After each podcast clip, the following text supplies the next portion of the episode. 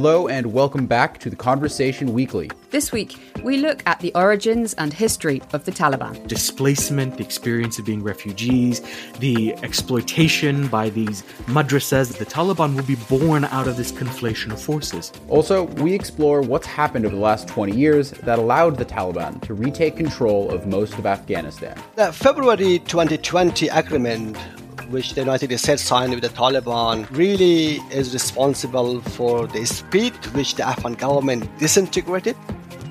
I'm Gemma Ware, this week in Paris. And I'm Dan Merino in San Francisco. You're listening to The Conversation Weekly, the world explained by experts.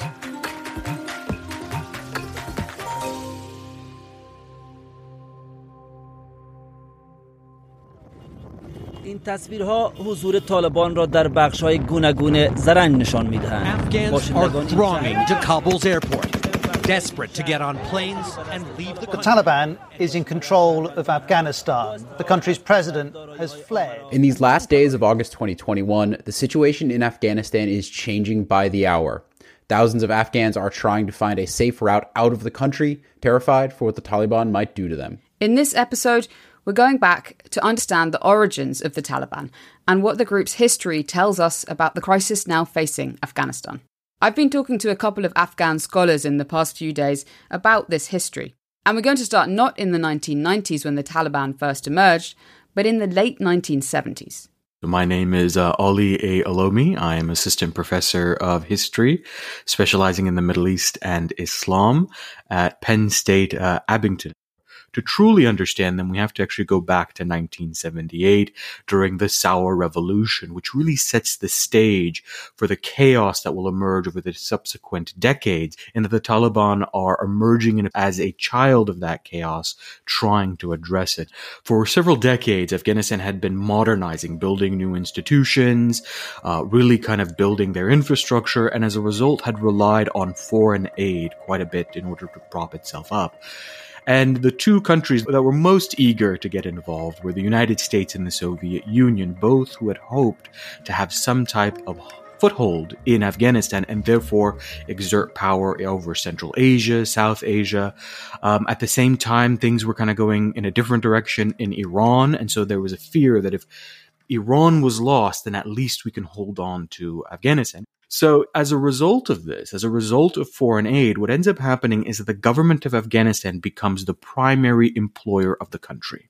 If you want to get a job, you go and you work for the government. But that meant that your salary wasn't particularly big. And so there's an endemic corruption problem.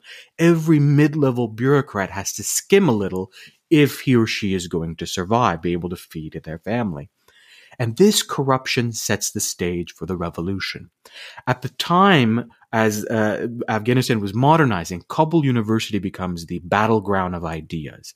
And what will emerge from Kabul University is a group of young activists, uh, political thinkers, journalists, professors, and military commanders who are very interested in Marxist ideas on one end.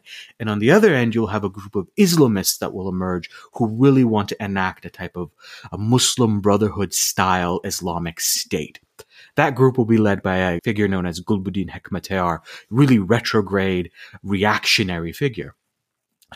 Daoud Khan, the president of Afghanistan, originally allies himself with these young military commanders, these young journalists, these young professors, and he starts to lean a little bit heavily towards the Soviet Union. But worried that some type of revolution might happen, he starts to suppress the groups. There's a breaking point in the 70s, and that breaking point will be his undoing. So, as a result, what ends up happening is these young military commanders, who are all very pro Marxist, who are all part of this kind of organization, go, We've lost the presidency. Mm. So they tell him, Hey, there's danger to you. Please order the tanks to the palace. So he, taking their command, orders the tanks to Arg Palace. They surround the palace, aim their guns outwards uh, in order ostensibly to protect the presidency. But at the command of the military commanders, they turn their guns back onto the palace. And a sort of sudden revolution happens, what eventually becomes known as the Saur Revolution in April of 1978. Now, this is quite fascinating because this wasn't as planned most of the ideologues of the sort of Marxist group, the People's uh, Democratic Party of Afghanistan, weren't involved. It was the military commanders who went, wait a minute, the president is now taking violent reprisals against our people. We've got to do something. So I often tell students it's the accidental revolution. It just sort of happened.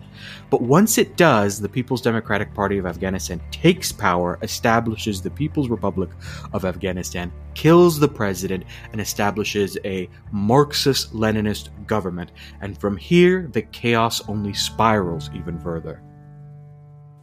Okay, so this was in, in 1978. Got Yeah. this new Democratic Republic of Afghanistan. Exactly. Um, but it, it- as you say, chaos already was spiraling quickly. So, what kind of resistance was growing to that new government? Yeah, so the resistance starts a little bit earlier. Um, back in the Kabul University, these two groups, the Islamist faction and the Marxist Leninist ideologues, are clashing with each other.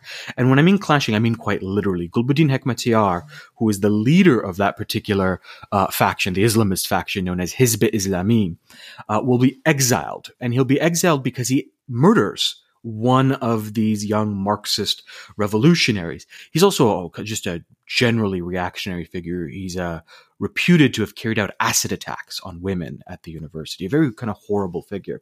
So he's forced into exile into Pakistan. Once this new government is established, the Islamist faction will begin their reprisals against it. They will start by attacking civil servants. They will start by attacking teachers, really kind of agitating. It's not a full on resistance yet. It's more sort of mob attacks that are happening on the streets here or there. Meanwhile, this new government is needing to consolidate their power. And so what they do is they turn on their own allies and start to purge. The Communist Party of Afghanistan gets purged. The uh, communist thinkers, Maoist thinkers, many of whom are from the Hazara ethnicity.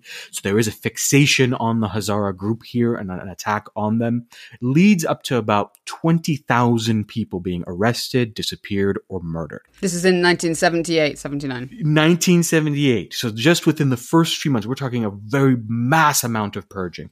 Then they start to turn their attention towards the Islamist groups and every other group. Their repressive tactics is, is so worrying that Brezhnev will actually call up Nur Mohammad Taraki, the new chairman of, of Afghanistan and say, Hey, dude, you've got to stop the reprisals. You are fomenting a resistance. The resistance is starting because you're being violent. At the same time, the United States sees the kind of beginnings of this resistance as an opportunity to build something stronger. So the United States starts to funnel money to Pakistan's ISI, their intelligence services, who's allied with Gulbuddin Hekmatyar, this reactionary figure, this murderer, the guy who carried out acid attacks. So he ends up becoming the point person for these funds. So at first, the United States is just sort of funneling some funds, giving some symbolic gestures of, yeah, we'll back you. But the people they end up allying with are the most reactionary groups within this slow growing resistance movement, which is really a coalition, not a unified group. And it's from there that we will see in an organic as well as an internationally meddled resistance emerge. Okay, and it's this kind of resistance that's commonly known as the known as the Mujahideen. Exactly. Okay. Yeah. So the Mujahideen take form slowly, and they're really made up of four different groups. The first is this more organized Hizb Islami, the more Islamist factions. This will be who the United States allies with. The other group are the leftists. These are the Maoists that got suppressed and purged, the Marxists who got screwed over, and then the the sort of third group of people uh, are military commanders, and then the fourth are just ordinary people. They just pick up arms and they say, we're going to fight against this government. None of these groups fully align politically. The only thing they have in common is resistance towards an oppressive government. And that is what becomes the Mujahideen. Okay, the Soviets make a, a decision. So what then happens? Yeah. Yeah, so the Soviet Union finally decides to invade. What ends up happening is the chaos is just too much.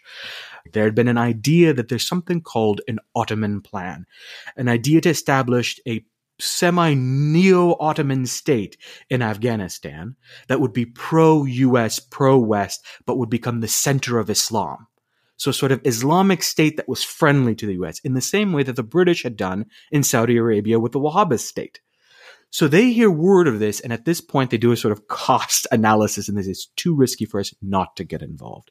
We know it's going to be a quagmire. We know that it's going to be difficult. We know that at this point, the Mujahideen is a popular resistance movement, ordinary people. We need to get involved anyways. And so they enact what is known as Operation Storm 33. They storm the presidential palace. They kill their one former ally, Hafizullah Amin. They wipe out his family and they establish a more friendly Babrak Karmal.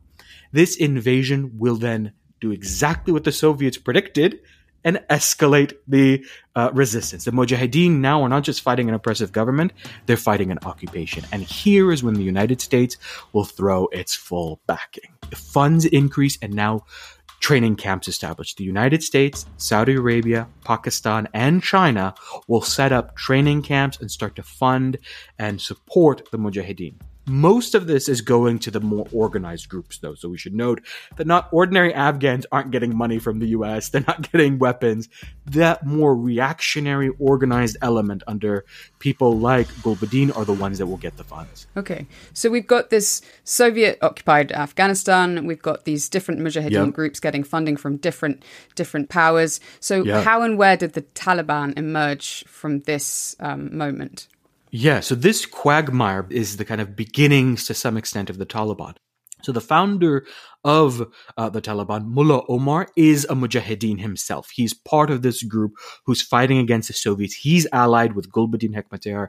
He wants to establish an Islamic state. So part of the thing that ends up happening is that the Mujahideen commanders, several of the more powerful ones become warlords. These warlords are corrupt. They end up relying on those foreign aid to establish their own wealthy power bases. They violently end up shelling Kabul. Uh, tens of thousands are killed in the shelling of Kabul. So there's this violent civil war, but there's also a sexual component. There is sexual violence that has become rampant amongst these powerful elites, as we often find with powerful people and he sees this corruption and he goes, This is not what we fought for. We fought to establish an Islamic state. This is not what we wanted. And so he will turn to Pakistan, where the second generation of young Afghans have grown up in refugee camps, going to various madrasas, being trained in a particular brand of Islamic ideology known as Deobandi. He will draw them into the fold and formally establish the Taliban in 1993 94. Now, it's very clear while some of the old Taliban commanders did fight in the Mujahideen war, the Taliban are not the Mujahideen. They're technically the second generation with some minor overlap between the two groups. In actuality, the Taliban end up fighting the Mujahideen. Tell me a bit more about those refugee camps and what it was like in, in the 90s when that movement grew when the Soviets invaded, a lot of Afghans were displaced. And even to this day, the largest population of Afghan refugees are in Pakistan. They still live in Pakistan. They are raised in these refugee camps, experiencing displacement, hunger, scarcity. And along comes charismatic preachers who say, Come join the madrasa.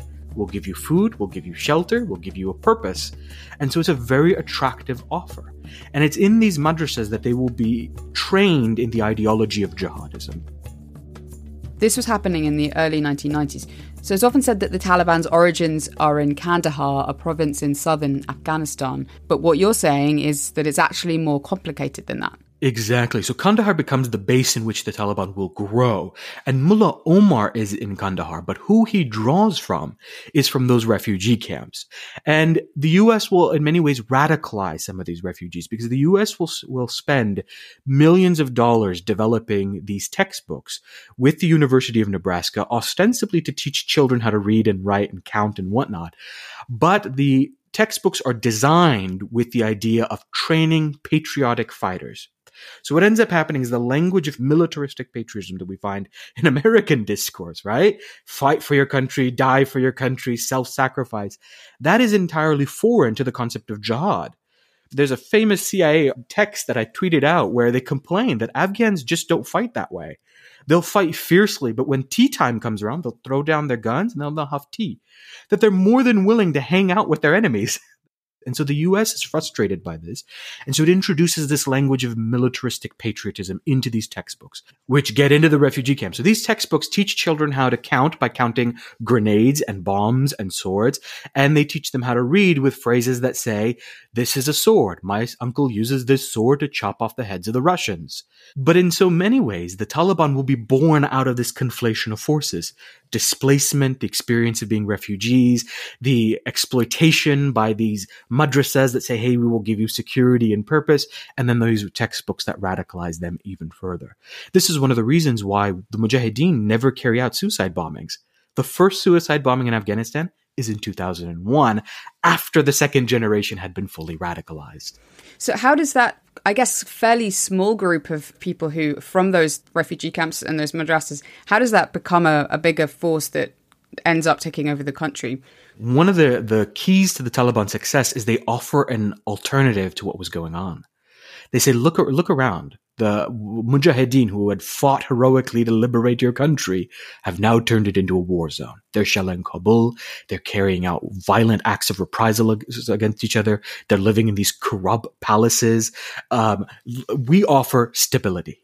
We offer security. We offer the alternative. We will end that. We will end the drug trade. We will end the human trafficking trade. We will end the corruption. And it ends up becoming popular. What people forget is that early on, the Taliban were a sort of welcome moment of relief for some cities, for some villages. And there will be some instances in which villages will reach out to the Taliban and say, we need help the local warlord has been doing this. Can you come and help us? And the Taliban's initial message is one of security and stability. I wouldn't say that they were popular, but they were an alternative. The other thing that they end up doing is that they're very good at recruiting. Where they go, they recruit local people, kind of force them into their ranks, or they, they manipulate them, or they offer them, or they kind of give them a little bit of a bribe, and it works. They did the exact same thing in the 2000s. They replicated that technique with the added addition of emptying out the prisons empty out the prisons, bolster your ranks. So they did this. Every village they went, they added a little bit more, added a little bit more. Meanwhile, the Mujahideen are fighting against each other. These warlords are attacking each other. They're not realizing that this group is growing and growing until they're right on Kabul's doorstep. And initially they are in many ways not welcome, but a sort of sigh of relief. And so this is why I'm always very hesitant about what people going, have the Taliban change? When they first arrived onto the scene, they offered security, stability, and they said, we're not going to take any violent reprisals. It took a year before they started to institute restrictions on women, banning of music, doing all sorts of oppressive things. Well, thank you so much, Ali, for helping us understand that history. Thank you. So, Ali's taken us up to the mid 1990s. That's when the Taliban made it to Kabul and seized power. And they stayed in power until 2001, when the US led an invasion of Afghanistan in the wake of the 9 11 attacks. To understand more about the next part of the Taliban's history, we called up another Afghan researcher based in Melbourne, Australia. My name is Dr. Niamatullah Ibrahimi, and I am currently a lecturer in international relations at La Trobe University here in Australia and my research focuses on Afghanistan. I have looked at the dynamics of the insurgency and state building since 2001 in Afghanistan. We want to start off by asking you about the Taliban. They got into to Kabul and then they took power in 1996 in, in a violent way. What were those five years like when they were in power between 1996 and 2001? Well, I, I lived part of those uh, years in Afghanistan and I witnessed firsthand how the Taliban ruled the country. Uh, to begin with, the Taliban didn't establish uh, modern institutions of governance that you would expect would be necessary for governing a complex society like Afghanistan. And instead, uh, they used the instrument of state Uh, to divide the power among its various factions and, and, members and try to impose its will on the Afghan society. We should also remember that until the very end, 2001, the Taliban did not achieve complete military victory in Afghanistan. There were pockets of resistance in many provinces of Afghanistan. They were losing territories and then regaining territories. As a result of this, it remained a fighting force. It never transitioned from being a militia group to forming a government, a, a functioning state institutions, even in places like Kabul. However, you know, some of the institutions they established, we know quite well. One of their most, the vice and virtue police, uh, the police Amr bil Maruf, al Nahy al Munkar, as they're called. And these police are known for their brutalities in enforcing their version of Sharia on the Afghans, especially women. So the Taliban are remembered now with uh, executions of women and, and other uh, members of the society and public places like stadiums. They banned and prohibited music, photography. Um, they turned the Afghan radio network um, into a mouthpiece of their propaganda, calling it Radio Sharia. Afghanistan of the Taliban from 1996 to 2001 is one in which there is no video no photography, no art. Um, they destroyed famously the Buddha statues of Bamiyan. Symbols of enlightenment to Buddhists, cultural wonders of the world. The Buddhas and thousands of other Afghan relics are now being obliterated by the Taliban's latest war. Such a monumental, important heritage of Afghanistan's civilizational past and they also engage in mass killings of um, the Shia Hazaras. Local leaders claim in their first five months of rule, the Taliban executed up to 15,000 Hazaras. One of the most important of which is uh, August 1998. They went on a campaign of killing primarily the Hazara that was described by Ahmed Rashid as genocidal in its ferocity. So you've talked about what life was like for people uh, uh, under the Taliban in that period. They declared themselves as the Islamic Emirate of Afghanistan. Who recognized them outside of the country? The, the, Taliban never achieved any significant level of international legitimacy. So after they achieved control of the northern city of Mazar-e-Sharif in August of 1998, uh, three countries extended diplomatic recognition to the Taliban. These were Pakistan, Saudi Arabia, and United Arab Emirates. So they were a kind of pariah state, and then the war began in, in 2001, led by the US and, and NATO forces. What's happened to the Taliban broadly in that 20 year period? By the end of uh, 2001, following the US led military intervention, the Taliban regime, the Taliban as a movement disintegrated and that explains also in important ways how vulnerable, how fragile the movement was, because it did not enjoy a lot of popular legitimacy in Afghanistan. Some of the Taliban stayed in Afghanistan. There were others who fled to Pakistan. And during this period, uh, there is this complex environment in which different actors try to realign their position with the United States intervention in Afghanistan. Initially, all of those countries supported the intervention, including Iran, which had a lot of other conflicts with the United States elsewhere, but they found a common interest in Afghanistan. But the only country that was not very happy with the fall of the Taliban was Pakistan, because they saw with the fall of the Taliban, they were also losing influence in Afghanistan.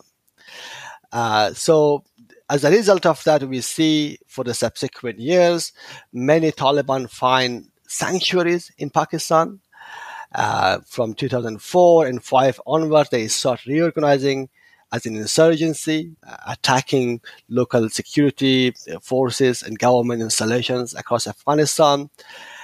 And the Taliban leadership continues to enjoy protection and, uh, and safety in Pakistan. So what happened to the leadership at that period and who was in charge of the Afghan Taliban? Well, the Afghan Taliban was nominally led by Mullah Muhammad Umar. Uh, he remained uh, in hiding uh, until it was discovered in 2013 that he had passed away in uh, some secret locations. So after that, the Taliban uh, entered into a period of power struggle they had a succession of leadership Uh, one of those leaders was uh, Akhtar Muhammad Mansour, one of the key leaders in the movement. He was assassinated in a drone strike. He was succeeded by uh, someone called uh, Hibatullah Akhundzada, who is the current leader of the Taliban. However, it is important to know that there are different networks within the Taliban. Uh, one of the most important one is Haqqani network, uh, which operated mainly out of the Waziristan region in Pakistan. Uh, and it has the closest links with international jihadist groups and also the greatest capability to launch sophisticated violent attacks in places like uh, Kabul in, in recent years.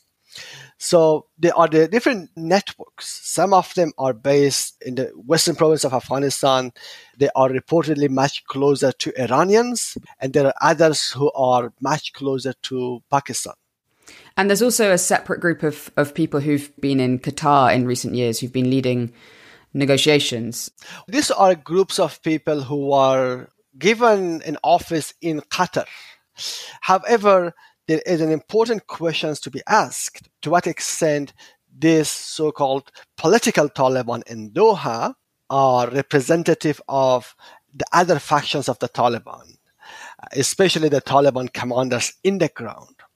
So as a result of this, there are important differences in the way the messages of the Taliban come from Doha, especially uh, the media savvy, well trained uh, Taliban members who have perfected the art of propaganda and communication in recent years.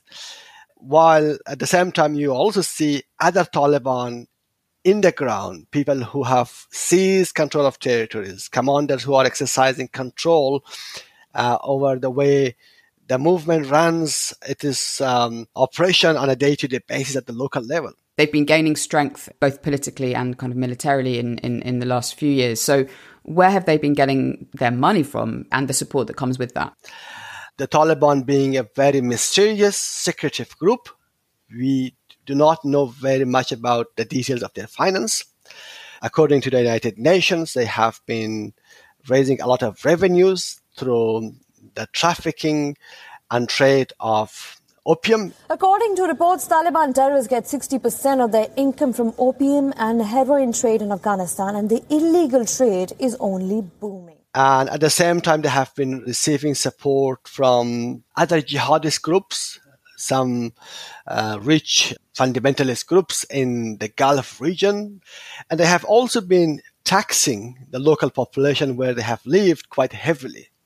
So uh, in recent years, as they have expanded the areas of their control in Afghanistan, they have also diversified their source of revenues.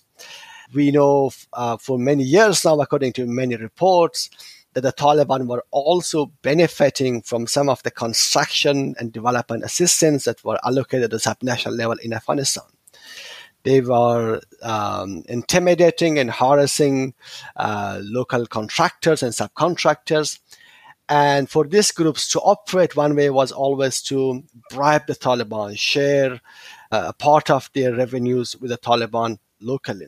So as a result of this, the Taliban have you know very diverse range of revenue sources. But now that the Taliban is in control of Afghanistan, it, it transitions to becoming a government in Afghanistan, uh, they face quite an important set of challenges.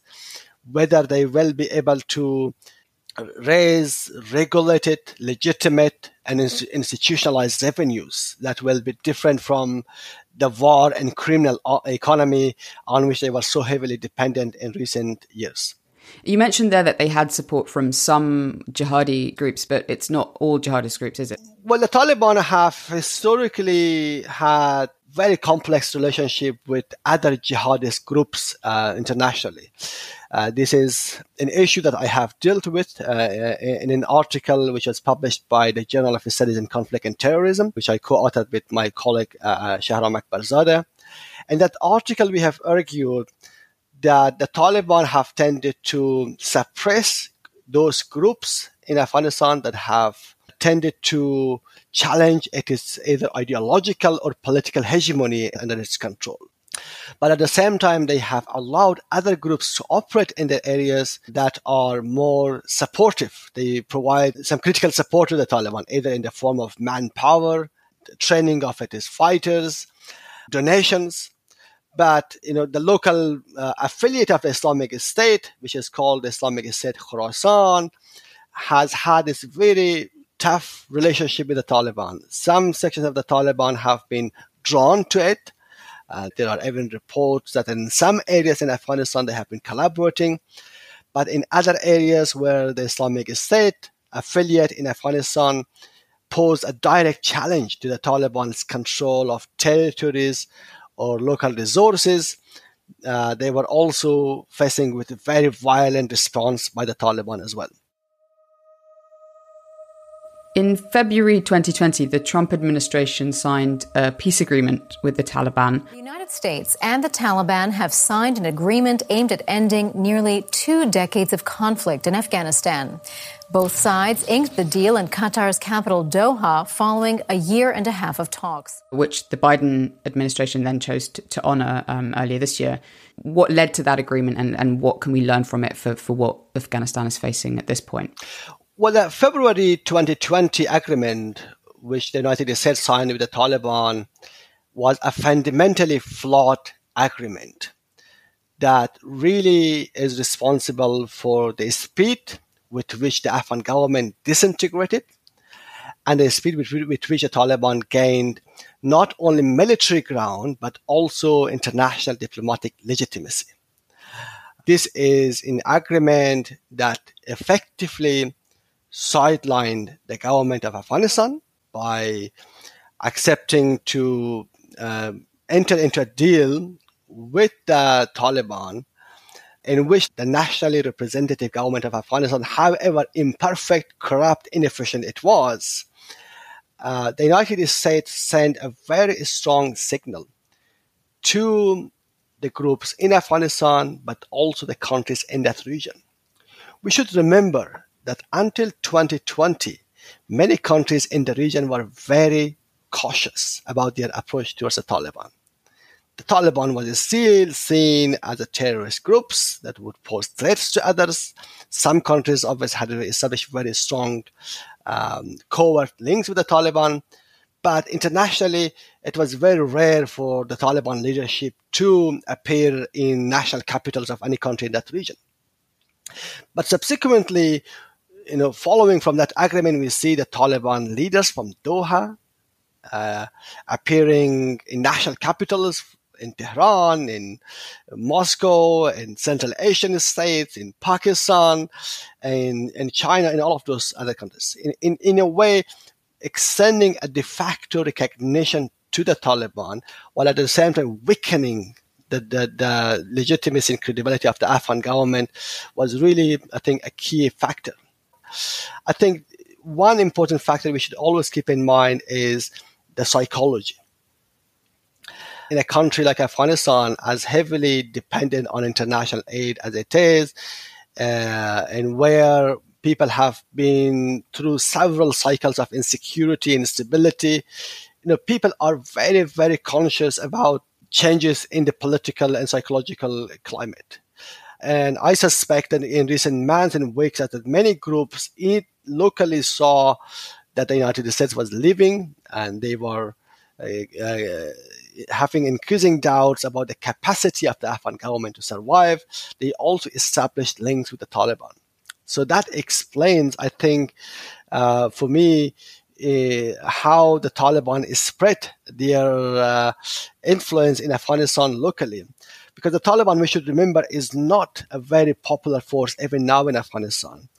Uh, if you look at the Asia Foundation survey of the Afghan people in 2019, 85% of the Afghan respondents said they had no sympathy whatsoever for the Taliban. So it's really, really powerful indication of how the Taliban is unpopular locally in the eyes of the Afghans. But at the same time, locally, many of those Afghans are also really concerned about their safety and survival. So, for reasons of survival and uh, and their safety, many people might just engage in tactical and pragmatic relationship with the Taliban. the overall effect of which can be the strengthening of the Taliban and the weakening of the Afghan government. What impact, more generally, do you think that the, the US led intervention and um, military presence in, in Afghanistan has had on the Taliban and its ideology? Ha- has it changed from the 90s because of what's happened in the last 20 years? The impact of the US intervention on the Taliban has been profound. For the first time, the Taliban found itself in a fight with a very major, uh, technologically advanced power like the United States. Uh, so as a result of this, to fight back, they also needed to adapt to the changing circumstances. And I think one of those really important adaptation by the Taliban is their appropriation of uh, a very effective public relations campaign, propaganda, uh, you know, something that is mirroring I think the United States military and NATO military forces information operations in places like Afghanistan. Uh, the Taliban are now a lot more technologically savvy, but at the same time, whether the Taliban have changed in any of those important uh, elements that I mentioned earlier, ideology, their visions for the governance of Afghanistan, I have very serious doubts about it. Senior Taliban leaders have spent the week in negotiations. They say they want an inclusive government. And so far, what I'm seeing is uh, that the propaganda wing of the Taliban have been quite effective in telling the world what it hears at the moment, seeking to embrace changes, but at the same time, they have remained deliberately, consistently vague over many years on their position on critical issues, whether they have any flexibility on the rights of women, on freedom of expression, and whether they are really seen uh, ready to be part of a, a government in which they are uh, you know one player among others and there are differences of views uh, and different groups in that system represents uh, the diverse groups of afghanistan. And for me i would like to be uh, pessimistic uh, unless i see evidence is coming that prove me wrong and i would be quite happy to see that. Well thank you so much. It's been fantastic talking with you and getting that that context and history to understand what's happening today on the ground in, in very fast moving situations. So we appreciate you talking to us. A pleasure, Gemma. Thank you. The headlines on stories covering the current situation in Afghanistan are focused on today, what happened yesterday, and maybe at most a couple years ago. But this history seems really important. Yeah, definitely. And that's something that Ali Olomi said to me, actually. He said those people who are surprised by the Taliban's quick takeover of Afghanistan are only surprised because they don't know this history, and it's a history of violence, of corruption, and imperial meddling. You can also check out Ali Olomi's own podcast, Head on History, for his own analysis. To end this week's episode, we're sticking with the conversation's global coverage of events in Afghanistan. Here's a message with some recommended reading from Lee-Anne Goodman, politics editor at The Conversation in Toronto. This is Lee-Anne Goodman. I'm a politics editor for The Conversation based in Toronto, Canada. My first recommendation for a story on the troubling events in Afghanistan is by Lucia Nalbandian of Ryerson University in Toronto. It's a scary, shocking piece about how the Taliban has likely captured the biometric data of Afghans who helped the United States during the war. It illustrates how governments and international organizations aren't truly able to securely collect and use biometric data in conflict zones. And Lucia argues that until those assurances can be made, biometric data must not be collected in conflict zones, or else lives will be put at risk, as they most certainly have in Afghanistan. The other story I recommend is one that stayed with me since I first began editing it. If you're a mother of daughters, a sister, a niece, an aunt, as I am, it will stay with you too. It's written by Vrinda Narain of McGill University, a board member of the Transnational Solidarity Network, Women Living Under Muslim Laws. Vrinda wrote about how the Taliban has asked the leaders of religious orders to provide a list of women and girls over the age of 15 for the purposes of forcing them into marriage, or to use a more accurate term, sexual slavery. Not surprisingly, This has terrified women and their families, forcing them to flee and join the ranks of internally displaced persons all over Afghanistan. That's it from me. Don't miss these important stories. Lee-Anne Goodman in Toronto there. You can find some links to the stories that she's mentioned in our show notes, where you'll also find some other analysis from researchers around the world on the evolving situation in Afghanistan. That's it for this week. Thanks to all the academics who've spoken to us for this episode, and also to Nemat Bizan. And thanks to the conversation editors, Justin Bergman, Catesby Holmes, and Stephen Khan, and to Alice Mason for our social media promotion. You can find us on Twitter at TC underscore audio, on Instagram at theconversation.com, or email us, podcast at theconversation.com. You can also sign up for our free daily email by clicking on the link in the show notes. If you're enjoying the Conversation Weekly, please leave a rating or review wherever podcast apps allow you to. And please tell your friends and family about the show, especially those who might not have ever listened to a podcast before. The Conversation Weekly is co produced by Mend Mariwany and me, Gemma Ware, with sound design by Eloise Stevens. Our theme music is by Neeta Sarl. And I'm Dan Merino. Thanks for listening, everyone. Talk to you next week.